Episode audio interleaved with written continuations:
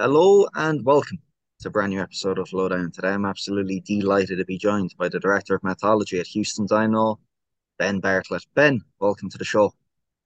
Morning, Conor. Thanks for having me. Good to be here. Ben, as we begin with every guest that comes on, I begin by asking, what was their earliest football memory?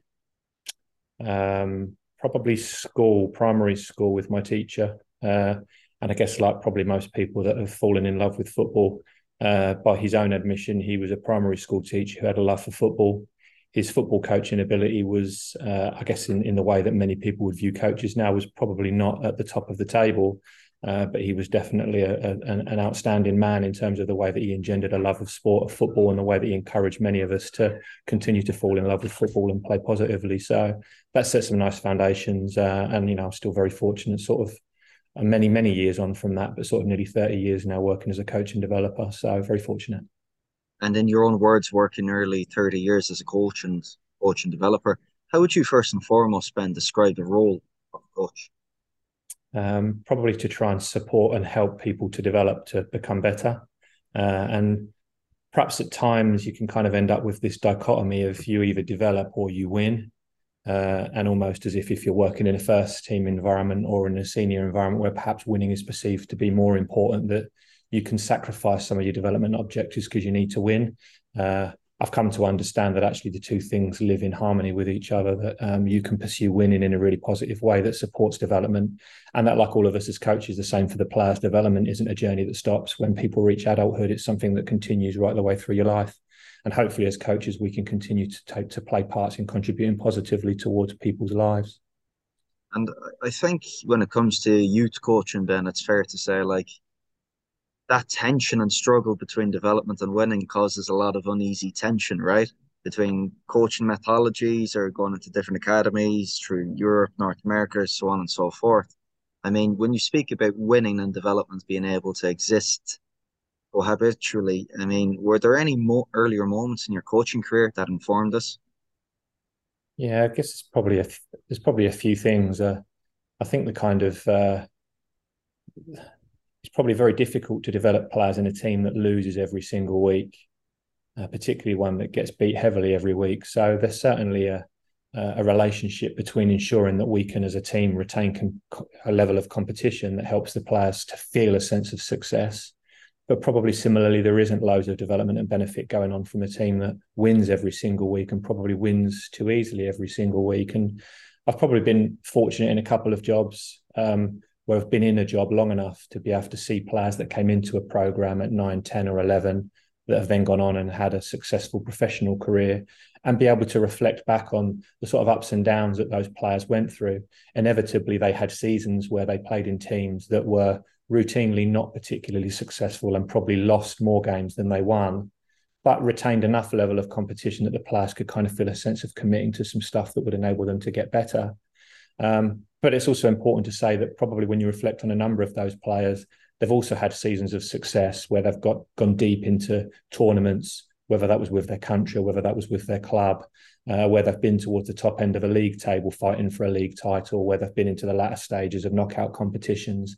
Uh, and probably that sense of learning to play the game, like the tactics of dribbling or passing or pressing with three or building up with four or combined movements through midfield, what whatever sort of technical and tactical things that we might consider probably need to be allied to the environmental conditions that those uh, techniques and tactics are contending with, which probably means for players to play deep into competition means that they get to experience using those abilities under a sense of pressure. And probably if you've gone deep in competitions, playing against some of the better players, either in your age group or at the senior game, that uh, perhaps uh, operating in either your league or across world football refer to package this all together as a coaching philosophy, um, which you've spoken about before in previous podcasts. I mean, you've spoken about your huge love and admiration for dynamic systems theory and nonlinear learning. Could you elaborate a bit more upon both?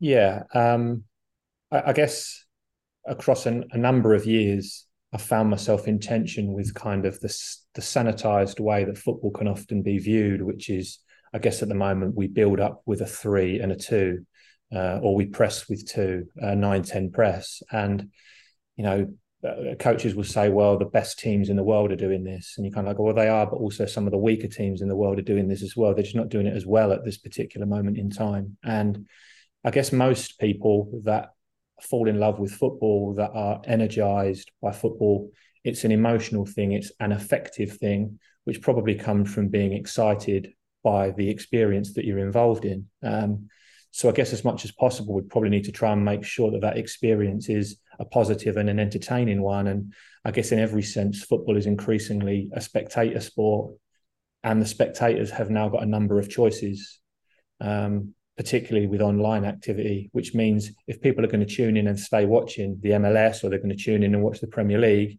it probably needs to get them off their seat, and it probably needs to excite them such that they'll come back to it.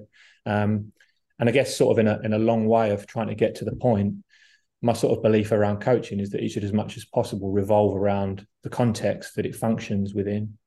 Uh, that context will include the, the sort of cultural constraints of living in a city like Houston or developing in an area such as London, uh, which bring which bring completely different challenges, whether that's in terms of climate, whether it's in terms of the nature of the population, whether it's some of the things that those people inherently value.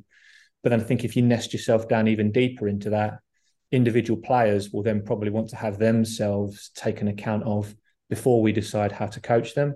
And I think from, I guess, a kind of methodological or a coaching perspective, what coaching can be guilty of is deciding something at the top, which is then rained down on everybody, regardless of what it is that those people might think is important to them.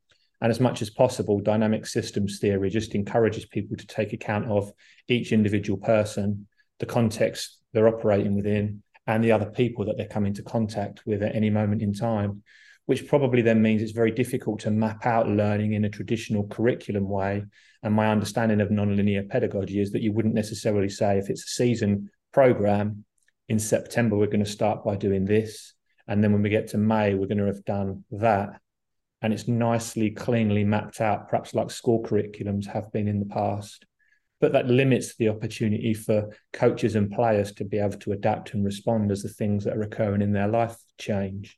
Uh, so, as much as possible, take account of the cultural constraints of the community that you exist in and what's important there. And then, as much as possible, try and take account of the individuals and ensure that any program of coaching, any way that we set up the team to play, any playing style or philosophy is as much as possible attending to the things that those people think are important and enable them to contend with the challenges of the game of football. Fantastic. And it would happen to say, I mean, like, obviously, a big part of this, Ben, was informed by your own experience within the FA as a coach developer and subsequently now out in practice.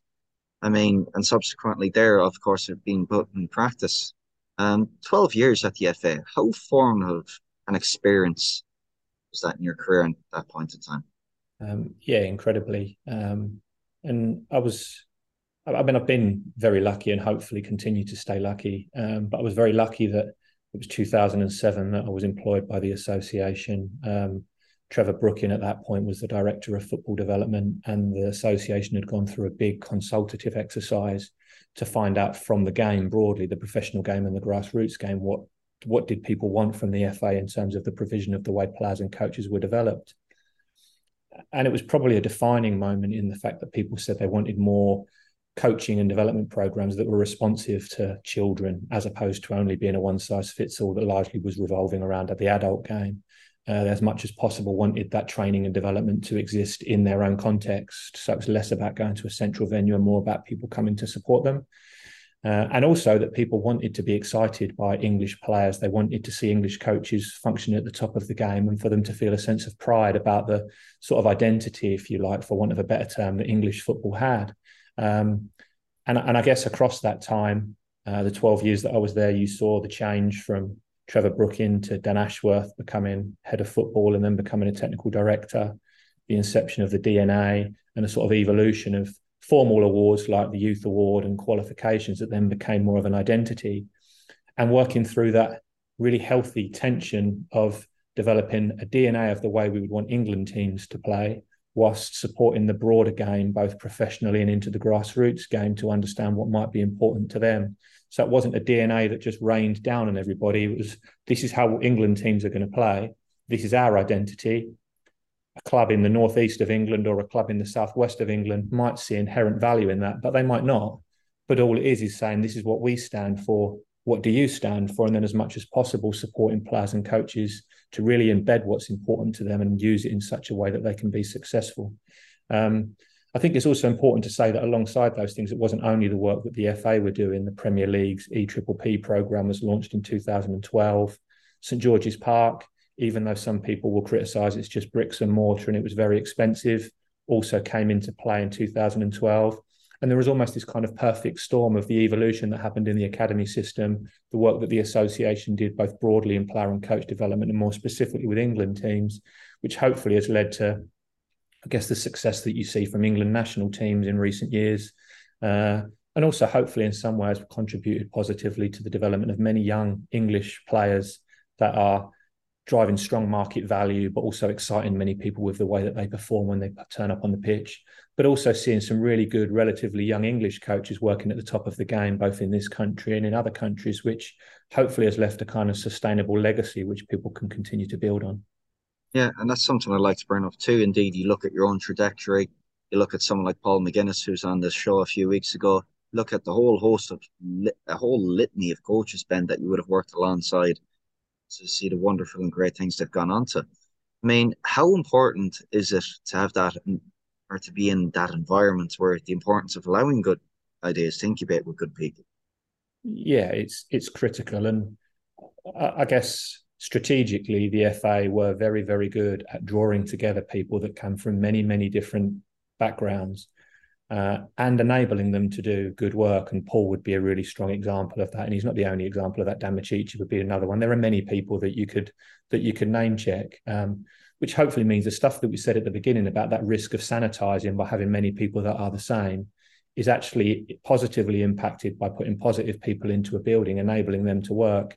And leadership having a really strong sense of enabling that tension to be a positive thing rather than it being seen as a negative thing. And that those ideas crackle, they fire. At moments, they die. At moments, they come to life a little bit more. Um, and from a personal perspective, being able to live that for a number of years and be around some, you know, some widely and wildly experienced people, if you're open-minded enough, can't not knock on to the way that you think about the game and hopefully continue to involve your own experiences and and and, and I guess philosophies fantastic. And it sounds like it was a proper bottom up place in terms of like a real individualized, a heightened individualized uh, coach development process. Yeah, very much so. Um, and again, that the association said those things were important, and it put its money where its mouth was because if you want to re- if you want to have an individually responsive program, it's going to be expensive because you need lots of boots on the ground that are going to go and work from the bottom up, that are going to go and work with coaches in their own setting, spend time with them, enable them to get better. Um, and I guess as much as possible, if you make that investment and you make it in the long term, coaches hopefully feel that these things aren't just fads.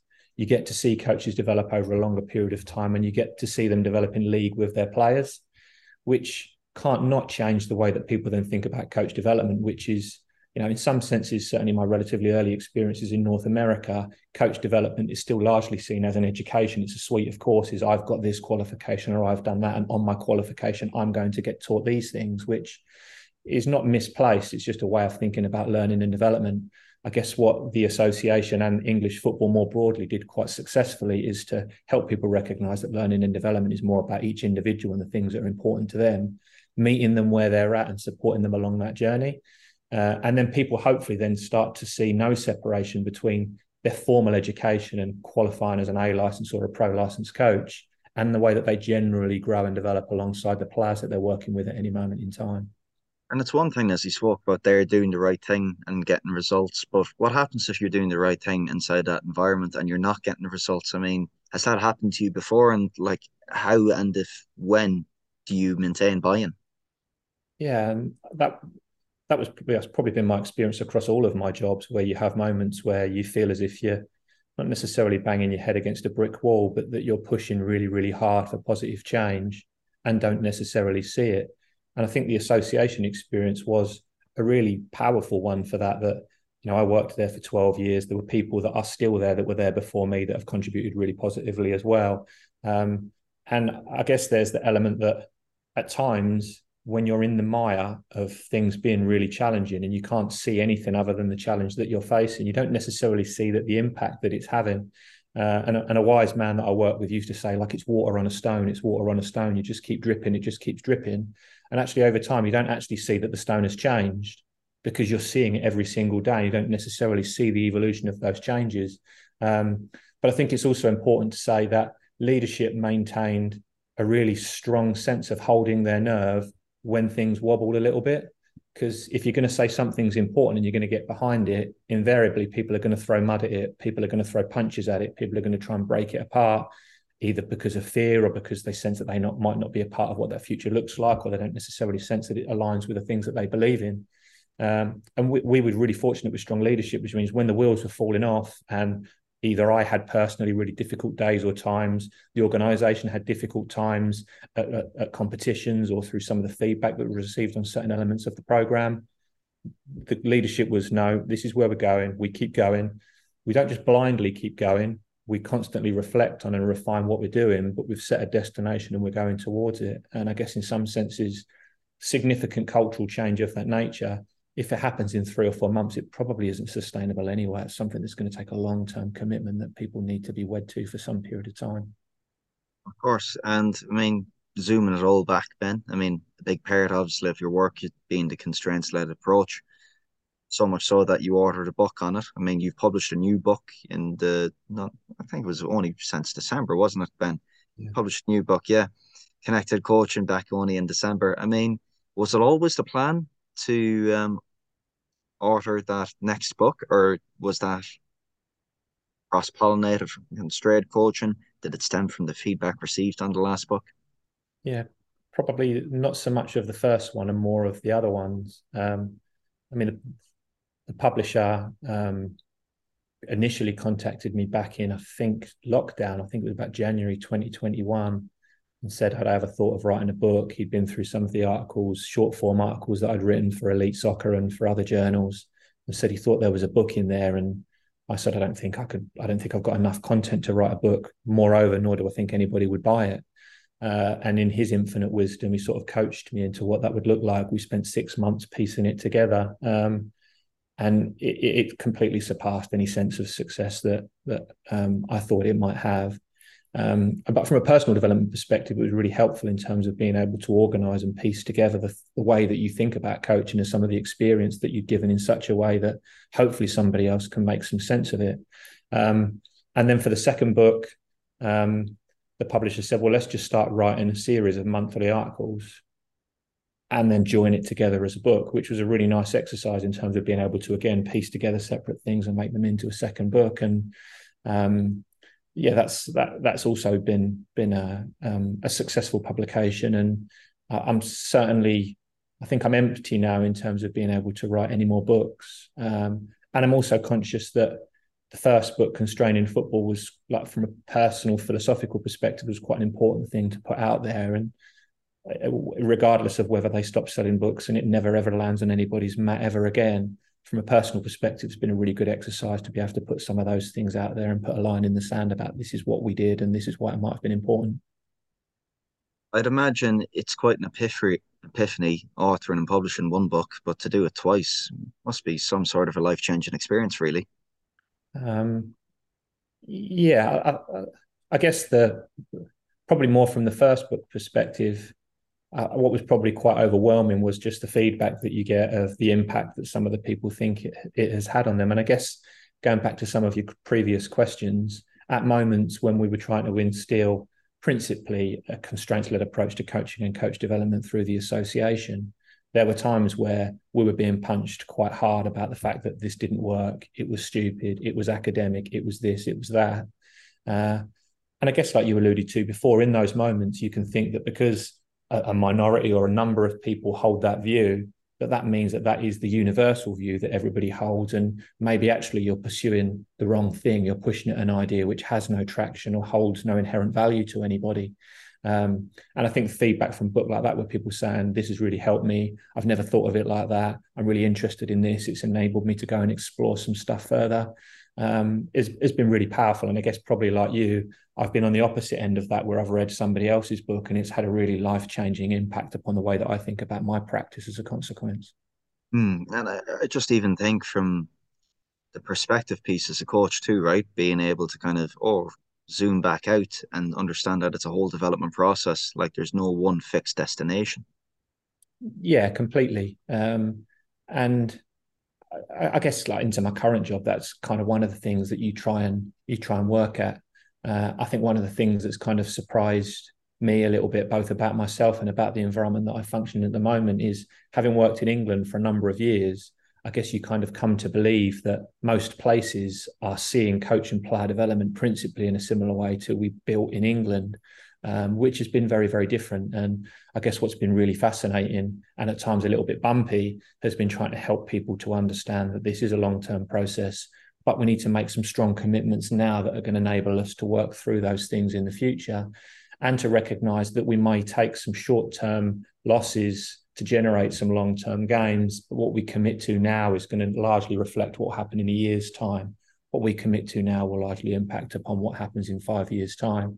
And trying to see that as, like you say, not necessarily a destination, but just a long term commitment, which you capture people's buy in and take things forward positively as a consequence.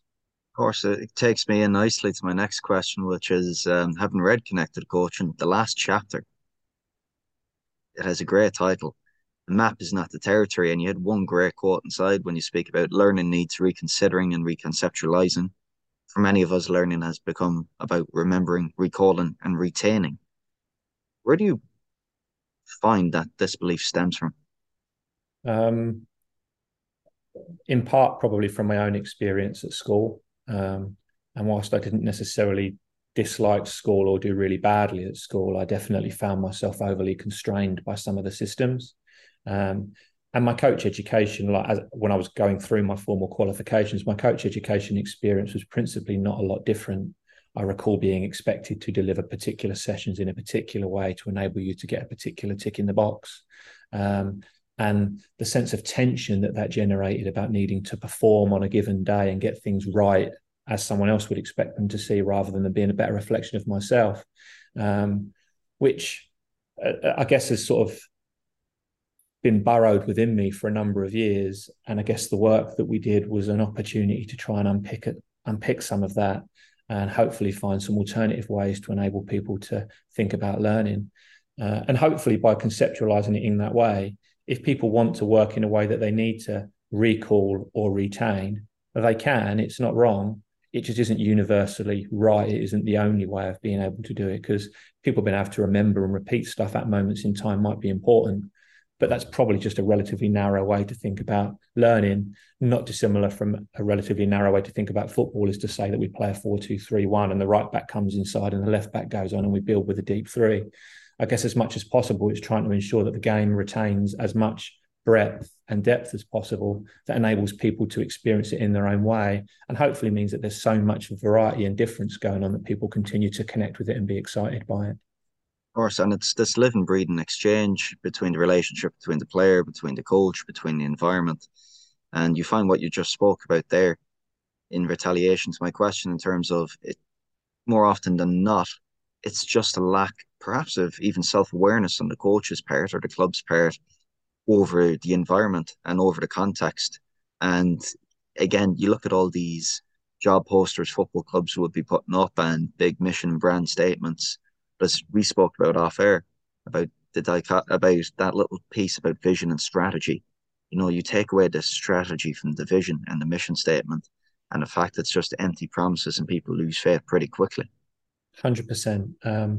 And I, I guess it, not everybody, but at times the game can become really mired in the reads very, very quickly. They go mm. into the detail of what system we should use and how we should use the right back before they've actually understood what things might fundamentally be important. Because once you've decided what's important, every single strategy that you adopt and every single tactic that you employ should, as much as anybody possibly can, align with the things that's important. Which means if you choose to play with a 4 2 3 1 with a right back that comes inside to build a base of three, fantastic, because that's what aligns with the things that you've said are important. If you nailed straight down to the tactics without necessarily understanding what's already important, then perhaps you're going to end up further down the line not really knowing why you're doing what you're doing it just seemed like a vogue or sensible idea at that particular moment in time. I mean, and as a consequence of this, a positive consequence of all of this, Ben, obviously you rose up the ladder pretty promptly, pretty quickly as well, and you've evolved into leadership positions. Going from coaching and management to more formalized leadership position, how have you in fact had to evolve and better your own skill set? Yeah, it's a really interesting question that I've had to think about quite a lot, certainly in the last few years. Um, and I still, I guess, internally fight with the idea of much of my work has been pushing against leadership, has been pushing against the kind of, uh, I guess, the standardized way that things have been done. Um, and at times that's probably inhibited me from being able to be in a leadership position because I would be seen as perhaps a, a disharmonious voice to whatever it is that's trying to be done. And I guess I'm still trying to work through that to demonstrate enough disharmony in such a way that you can take stuff forward, but not be seen as a destructive voice that shouldn't ever be in a leadership role.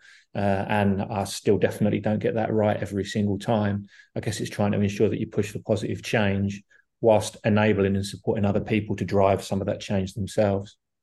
And are there any particular leaders, industries, or organizations, in fact, that you're indeed studying right now and drawing inspiration from? Um, I wouldn't say there are particular people that I draw inspiration from that I go looking for. Uh, there's probably two things that, that, as much as possible, you try to just watch how people operate and try to have a deeper understanding of them as much as possible, and then try and adopt whatever tactics and strategies I've got to as much as possible to respond to those people as much as possible. And I think the second thing that I try to do, I guess, like many coaches, is just to read and to listen as much as you possibly can to try and pick stuff from outside of something that's perhaps perceived to have no real connection to football coaching or the development of football, but hopefully can provide some small snippet of insight that will enable us to to be a little bit better. Um, at, at, the risk of it being a, a bit a bit sort of corny, um, I guess something that's landed with me over a number of years. It was introduced to me as a like principally as a concept when I was going through a master's degree many years ago. Is uh, kind of Bruce Lee's quote, which is about absorb, absorb what is useful, disregard what isn't, add what is uniquely your own. Um, and I guess when you then start to study some of the stuff that he did and some of the ways that those things function, hopefully it enables you to take a keen sense of what's already going on in that environment that's important there uh, add a taste of your own, but also disregard the stuff that perhaps isn't helping things to progress. So uh, I guess he was a leader in his own field. Um, but uh, and I'm not suggesting that I know deeply his work, but those sort of things I guess have resonated with me in some senses. And speaking of Bruce Lee, I mean, utilizing that quote, looking at your last move now to Houston Dynamo, you've been there at the helm seven, eight months. I mean, how's the move gone? And in fact, what have you integrated from your own approach? yeah, it's uh, it's been fascinating. Uh, the la- the early part of the role here, the sort of first two stroke three months were the off season. Um, the club historically, the first team historically, have been relatively low in the league. Finished last or they've finished one above last in most of the recent seasons. Um, so there's a big drive to, between changing the culture and building what the club would say is a sustainable success. So developing young players throughout the academy as well as developing a first team that can win. And I guess that period of the off season, we spent a significant period of time looking at what is the difference between the clubs that finish on the bottom of the playoffs, so finish fifth, sixth, and seventh historically, and clubs that are outside. One of the big bits was set piece. A set piece differential was minus 11, whereas the clubs that were on the fringes of the set pieces, their set piece goal differential was eight, nine, and 10 goals less. So a big focus on trying to be defensively more compact and have greater attacking output on those set pieces, but also recognizing that you may generate more attacking free kicks, you may generate more attacking corners if you spend more of the time higher up the pitch, whether that's through use of the ball or whether that's through the way that you press. Um, I guess the second thing that we're seeking to do is to try and recognize that each team may have some underlying principles that support the way that they play, but they'll hopefully have some inherent difference based upon either the individual objectives for that team or the nature of some of those players. So, as much as possible, we're trying to profile the critical players in any given team, find roles for them in that team that take account of their strengths and enable them to bring those strengths to the fore for the team, and hopefully sort of move towards, you know, one of the guys that I work with at Fulham um, did a really nice chart that worked towards we had principles of wanting to have more possession than the opposition and to press high. But the systems of play, some of the tactics that the teams use would be different. Uh, and he just used an XY axis that showed where we were for possession and where we were for pressure. First team, 23s, 18s were positioned in the same part of the XY axis chart. But if you looked at them play, some of the systems that they used, some of the ways that the players were deployed, and some of the ways that they both stopped, started attacks, and scored goals were fundamentally quite different. And I guess it was just that recognition that we probably want to have something that holds us together. So if people say, "What does what do Houston Dynamo stand for?" we stand for this. And if you watch the teams and the players play, there's some relatively distinct, clear distinctions about what those things are. But also that you see some inherent difference, which hopefully means that the individual natures of the players and the coaches can be accounted for. And I guess that's the process that we're working through at the moment. Like we said off air, is trying to ensure that we can set teams up to win, but also ensure that we can support player development in the medium to longer term. Of course, and then I mean zooming back out again, looking at the medium to long term, where do you see the game of football evolving over the next decade or so, Ben, and the coach's role within it? Yeah, um, I guess where it goes in the next 10 years will probably be a reflection of what we do today and what we do tomorrow. Um, and you, I guess, like we've spoken about a bit, you kind of see that, and it emerges online quite a bit. You kind of see that dichotomy at the moment, that tension between teams that are structurally very sound, very template like, that look the same, that you could pretty much throw a hat on their players 50 times during the game and they'd be positioned in relatively similar positions versus watching some other teams, some of the South American teams, even watching Real Madrid at times where it's much freer, it's much looser, people are responding with each other. Um, and as much as possible, I'd like to see the future seeing those two things contending with each other because I think when you get structure, someone needs to find something different that's going to break that structure apart because then as a consequence that structure will need to co-adapt to try and ensure that that freedom is stopped in its own way and hopefully as much as possible we'll just end up with this continual healthy tension um, hopefully coaches role within that is ensuring that the players are as equipped as they possibly can to deal with whatever it is the game that presents to them and even though coaches are very much lauded and they're very much seen on the side of the pitch as much as possible for the coaches to retreat even further into the background and allow the players to be the kings and queens of the game. That'll be something else to see, a sight to behold. Um, ben, as we begin to wrap up, I always ask the guest one final question, and for you, it's no different. And that would be, what would be the one piece of advice you'd give someone who'd wish to thread a similar path to yourself? Um, I, I suppose the things that have probably helped me are finding what it is that your niche is uh, and ploughing it pretty resolutely. Um, I, I, guess there's nothing wrong with aspiring to be like other people, but probably also recognize what it is that's going to stand you out from other people, that's going to enable you to find a foothold that people might recognize and hopefully see some value in positively contributing to to them. So yeah, like I guess like your question before about who do you look up to, who do you whose leaders do you take inspiration from? Always be looking around and see what happens, but also deeply understand yourself and what it is that's going to help you to succeed. Great advice to close. Ben, it's an absolute pleasure to have had you. Thanks, Conor. Thanks for having me.